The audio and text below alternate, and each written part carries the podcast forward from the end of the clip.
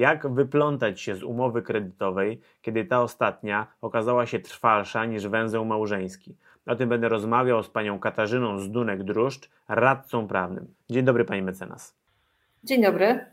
Pani mecenas, w ogóle jest możliwość ucieczki od kredytu, kiedy strony, małżonkowie, byli małżonkowie nie chcą już razem tej sprawy ciągnąć? Potocznie mówi się, że zobowiązanie kredytowe jest silniejsze od małżeństwa. I rozwiązanie małżeństwa przez rozwód nie powoduje automatycznie zniesienia wspólności kredytowej tak, i zobowiązania kredytowego pomiędzy małżonkami. Również przeprowadzenie podziału majątku i e, już sformalizowanie e, wszystkich kwestii związanych z podziałem majątku również nie prowadzi do zdjęcia ze stron obowiązku spłaty kredytu, jeżeli kredyt ten został zaciągnięty na oboje małżonków. Co się w takim razie musi wydarzyć, abyśmy takiego wspólnego kredytu mogli się pozbyć? E, jeżeli kredyt został wzięty przez małżonków na zakup e, mieszkania lub na e, renowację e, już posiadanego wcześniej mieszkania i obciąża ten akurat element majątku, można naj, najprościej mówiąc mieszkanie sprzedać, kredyt spłacić, a nadwyżką tej kwoty ze sprzedaży, ceny sprzedaży po prostu się podzielić. To jest najprostsze rozwiązanie w niektórych przypadkach, ale nie zawsze możliwe. Nie jest to możliwe, kiedy małżonkowie po podziale majątku zdecydowali, że jeden z nich w tym mieszkaniu pozostanie i nie ma możliwości tak naprawdę przeprowadzenia się do innego miejsca, bo na przykład zamieszkuje tam z dziećmi. W takim przypadku yy, małżonkowie mogą wystąpić do banku, który udzielił kredytu, o zniesienie umowy kredytowej, jakby dokonanie zmian w umowie kredytowej polegających na tym, że tylko jeden z nich ostatecznie stanie się kredytobiorcą.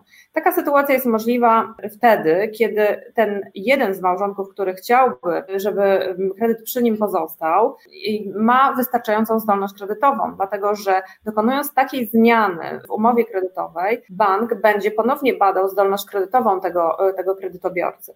Jeżeli zdolność kredytowa jednego byłego już małżonka nie wystarczy na zabezpieczenie interesów banku, bank nie zgodzi się na odstąpienie drugiego e, byłego współmałżonka od tej umowy i nadal oboje będą zobowiązani. Dlatego tak naprawdę nie jest łatwo wyplątać się z umowy kredytowej wziętej w czasie związku małżeńskiego przez obojga małżonków, a jeżeli ten z byłych małżonków, któremu przypadł element majątku obciążony takim kredytem, e, nie spłaca systematycznie rat, bank może wystąpić o zapłatę również do drugiego małżonka. Czyli jeśli dobrze rozumiem, pani mecenas, po pierwsze jest konieczne to, żeby oboje byli małżonkowie w ogóle chcieli doprowadzić do tego, żeby kredyt i mieszkanie zazwyczaj przeszło na jednego z nich. To jest jeden element, a z drugiej strony musi na to wyrazić banki. Rozumiem, że nawet jeżeli formalnie rzecz biorąc są podstawy ze względu na zdolność kredytową, jednego z małżonków, przeniesienia na niego tego kredytu, również wtedy bank wcale nie ma takiego obowiązku się do takiej prośby przychylić. Co więcej, może chcieć, żeby nadal był ten kredyt na oboje małżonków ze względu na bezpieczeństwo spłaty kredytu. E, tak, oczywiście. Dla wierzyciela, czyli banku, zawsze lepiej jest mieć dwóch kredytobiorców zobowiązanych w równej mierze do spłaty tego samego kredytu niż tylko jednego. Na wypadek choroby e, czy straty pracy E, zawsze pozostaje ta druga osoba, która jest w pełnym zakresie zobowiązana do spłaty zobowiązania kredytowego. A z Pani praktyki, Pani mecenas, jak wygląda podejście banków do tego typu próśb? Jeżeli sytuacja ekonomiczna e, tego z byłych małżonków, który, który chciałby, aby to przy nim pozostał kredyt, jest stabilna i zdolność kredytowa na to pozwala, to banki raczej godzą się na zmianę umowy kredytowej, polegającą na tym, że kredytobiorcą stanie się tylko ten jeden współmałżonek. Jeżeli jednak e, nie ma e, zabezpieczenia finansowego, nie ma tego e, spełnionego tego warunku ekonomicznego, no to bank niestety zgodzić się nie może. W miejsce jednego z małżonków, który od umowy chciałby się uwolnić, mogą wejść natomiast inne osoby, na przykład nowy partner tego z byłych współmałżonków, przy którym kredyt ma pozostać, albo rodzice, albo jakaś inna osoba, która niejako podmieni kredytobiorcę ustępującego. Bank będzie nadal zabezpieczony, mając dwóch kredytobiorców, ale zmieni się jakby skład osobowy tych kredytobiorców. Pani mecenas, a w jakim momencie podziału majątku powinno się załatwiać e, kwestię kredytu? To jest przed zawarciem umowy albo no w, przypadku, w przypadku rozstrzygnięcia przez sąd w toku postępowania o podział majątku?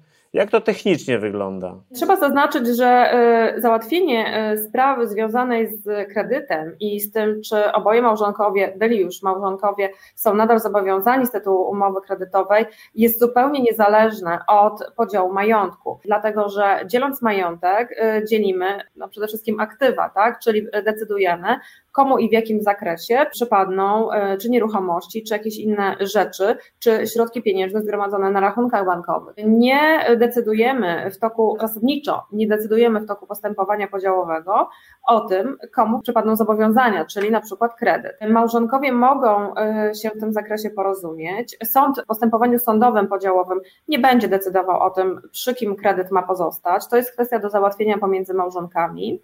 Natomiast jeżeli małżonkowie przeprowadzają y, podział majątku drogą taką polubowną, bez udziału sądu, mogą się dogadać, że na przykład własność mieszkania przypadnie jednemu z byłych współmałżonków, pod warunkiem, że uda się małżonkom zmienić umowę kredytową w ten sposób, że tylko ten były współmałżonek e, będzie zobowiązany z tytułu kredytu, prawda? A jeżeli... Rozumiem, że jeżeli tego typu zastrzeżenia by nie było, to może być taka sytuacja, że mieszkanie w wyniku podziału majątku przypadnie jednemu z małżonków, tymczasem okaże się, że tak naprawdę do spłaty kredytu będą zobowiązani oboje. Tak, oczywiście. I może do, nawet dojść do e, jeszcze e, dalej idącej sytuacji. To znaczy, mieszkanie przypadnie, przypadnie w podziale majątku tylko jednemu z e, byłych współmałżonków, bez jakiegoś obowiązku spłaty dla drugiego. Oboje nadal zobowiązani są do spłaty kredytu, natomiast umawiają się między sobą nieformalnie, poza, poza bankiem, że ten, komu przypadło mieszkanie, będzie spłacał raty, ale w pewnym momencie przestaje je spłacać. W takim przypadku bank zwraca się z żądaniem zapłaty do obojga byłych małżonków, niezależnie od tego, y, do czego się między sobą y, umówili, dlatego że wszelkie ustalenia dotyczące podziału majątku, y, tego, kto będzie kredyt spłacał, one są skuteczne i ważne tylko między małżonkami. One nie mają wpływu na bank i na to, do kogo bank może skierować swoje żądanie zapłaty. Czyli podsumowując, Pani mecenas, rozumiem, że powinniśmy sugerować naszym słuchaczom, aby kwestie związane z kredytami w ogóle, a w szczególności kredytem mieszkaniowym, były w pełni załatwione pomiędzy nimi i bankiem, zanim zostanie bądź podpisana umowa o podziale majątku, bądź też nastąpi rozstrzygnięcie sądu w tym zakresie. Tak, zdecydowanie. Kwestie zobowiązań, tego kto e, będzie je spłacał, powinny zostać uregulowane już na tej drodze formalnej, tak? czyli pozmieniane powinny być umowy kredytowe, umowy pożyczek, jeżeli takie są pozawierane.